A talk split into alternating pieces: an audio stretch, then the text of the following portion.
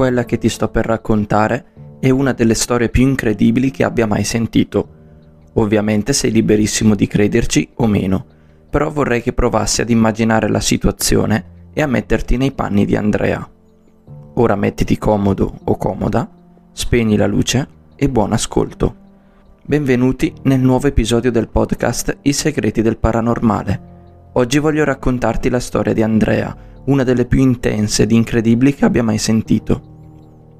Tutto iniziò da piccolo, quando con genitori e amici andò in una casa in montagna, tipica con luci soffuse e quasi tutti gli interni fatti in legno. Per passare il tempo decidono di fare una seduta spiritica, in modo un po' goliardico. Si arrangiano come possono e costruiscono una specie di tavola Ouija. Per loro quella seduta era un gioco, Ognuno pensava che fosse un altro a muovere la planchette, ma ben presto si accorsero che non era così. Ad ogni domanda che facevano ricevevano una risposta immediata e soprattutto molto precisa. Scoprirono che ciò con cui stavano parlando era un demone antico, indiano se non ricorda male Andrea. La planchette iniziò a muoversi molto molto velocemente. Al piano superiore iniziarono a sentirsi rumori, porte che sbattevano e passi la madre di Andrea allora andò a controllare e quando tornò chiusero immediatamente la seduta.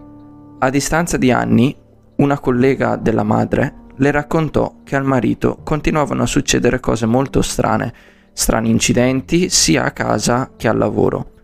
Il marito diceva che prima di ogni fenomeno vedeva sempre una figura nera che lo guardava. La madre di Andrea allora propose di fare una seduta, a cui partecipò anche Andrea, che era molto scettico su queste tematiche. Mi racconta che in questa storia fecero diverse sedute.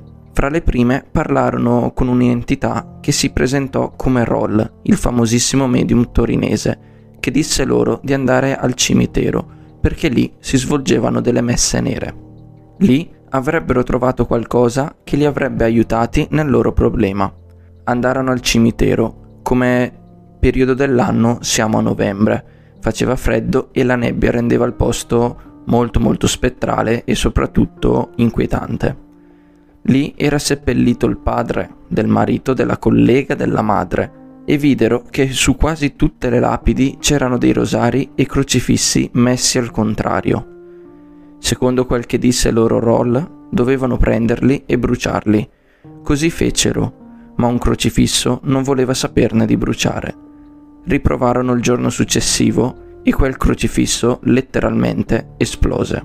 Fecero delle ricerche sul cimitero e scoprirono che all'interno era seppellita una donna che veniva considerata una strega. Questa donna era una parente del padre del marito. Nonostante le sedute non riuscivano a risolvere la situazione. Il marito continuava a vivere esperienze strane.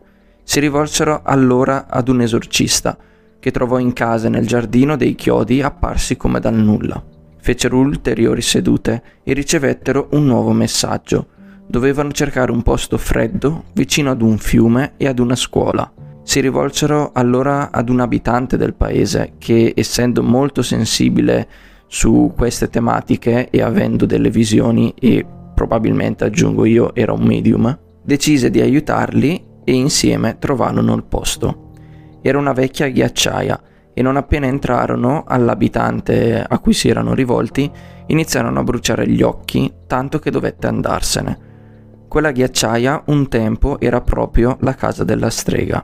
Iniziarono una nuova seduta, ma si accorsero che qualcosa era cambiato. L'entità con cui comunicavano non era la stessa, era diversa, era più malvagia. Iniziò ad insultare tutti i presenti e a rivelare segreti personali di ognuno. Alla fine, questa entità si chiamava Bal. Ora, a questo punto mi chiedevo come finisse la storia, ma è successo qualcosa di strano. Dopo che Andrea ha pronunciato il nome Bal nel vocale che stavo ascoltando, tutti i vocali successivi erano diventati di colpo inascoltabili, o meglio, partivano ma non si sentiva la voce. Forse era un problema di Instagram o forse era un problema del suo telefono, non si sa. Comunque, dopo che l'ho detto a Andrea e che mi ha detto che gli sono venuti i brividi al sol pensiero, mi ha scritto il finale di, di questa storia.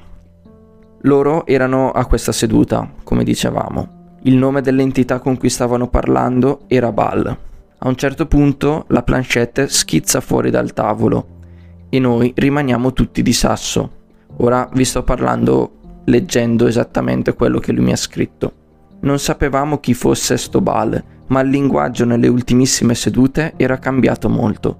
Prima citava la Bibbia, scriveva in latino ed era sempre rispettoso verso tutti. Nell'ultima invece scriveva male, un linguaggio molto basso e alla fine era arrivato addirittura a insultare, mettendoci quindi il dubbio. Diciamo che qualche dubbio era sorto perché da un certo momento ha iniziato a chiederci di ricercare il Necronomicon, un libro con dei riti per aprire dei portali. Inoltre questo libro pare che sia un libro di fantasia nato in un romanzo, ma lui ci aveva detto di cercarne una versione antica, che non si chiamava così. Facendo ricerche, credo si trattasse di un libro di rituali della quale non dirò il nome, che ho trovato solo scavando molto nel web, ma che ovviamente non ho mai acquistato.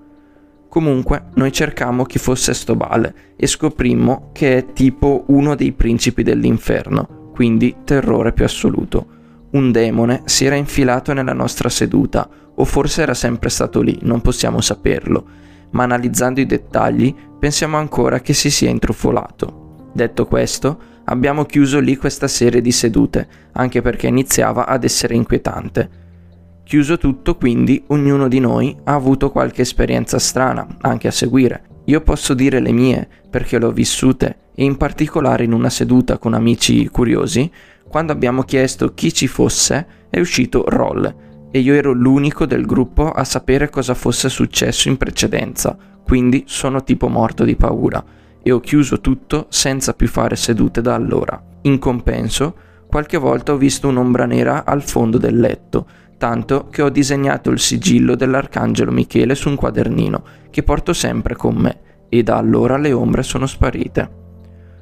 Ultimo evento strano sono stati pezzi di Bibbia bruciata trovati nel giardino di casa e sottolineo che in casa c'ero solo io e per arrivare a metterli dove li ho trovati qualcuno deve per forza essere entrato nel giardino, perché la strada è lontana da quel punto e il giardino è tutto cintato. Di nuovo ansia più totale. Raccontato tutte queste esperienze, vorrei dare un consiglio a tutti i tuoi ascoltatori. Fate attenzione, non è un gioco e si rischia tanto se le cose non vengono fatte nel modo corretto. Se proprio volete farlo, dovete informarvi prima ed essere sempre molto rispettosi di chiunque vi si pari di fronte. Inoltre, consiglio a tutti di informarsi sul mondo esoterico e tutto ciò che ci sta dietro. È importante avere consapevolezza e questo termine più volte ci è stato consigliato dallo spirito che, presumibilmente, era buono e ha voluto aiutarci. Attenzione e consapevolezza vi aiuteranno molto. Dopo mi ha mandato le fotografie della Bibbia bruciata e la potete trovare sul mio profilo Instagram col nome Mattia Sheldon trovate le storie in evidenza che si chiama Parastaff e lì dentro troverete la, l'immagine della Bibbia bruciata. Che altro dire, questa è una storia veramente incredibile. Voleva mandarmi anche ehm, delle registrazioni delle sedute che ci sono state, ma eh, gli ho detto di non mandarmele, anche se erano probabilmente l'unica cosa che avrebbe potuto confermare la sua storia oltre alla fotografia. Però gli ho chiesto appunto di non mandarmele perché erano cose personali e un'esperienza tutta loro che riguarda non solo lui ma anche diverse persone quindi non è corretto pubblicarla. Io non l'ho neanche sentita, non l'ho proprio voluta ricevere. Detto questo, mi accodo al, al suo consiglio, siate sempre prudenti, ignari. Fate tutto con molta, molta prudenza se volete farlo, altrimenti è meglio se non facciate niente. Sono forze che non comprendiamo, non sappiamo come potrebbero reagire. Bene, noi ci risentiamo venerdì prossimo con una nuova esperienza di un altro ascoltatore. Mi raccomando, di nuovo, lo sottolineerò sempre, siate sempre prudenti. Ci sentiamo alle 18 venerdì prossimo.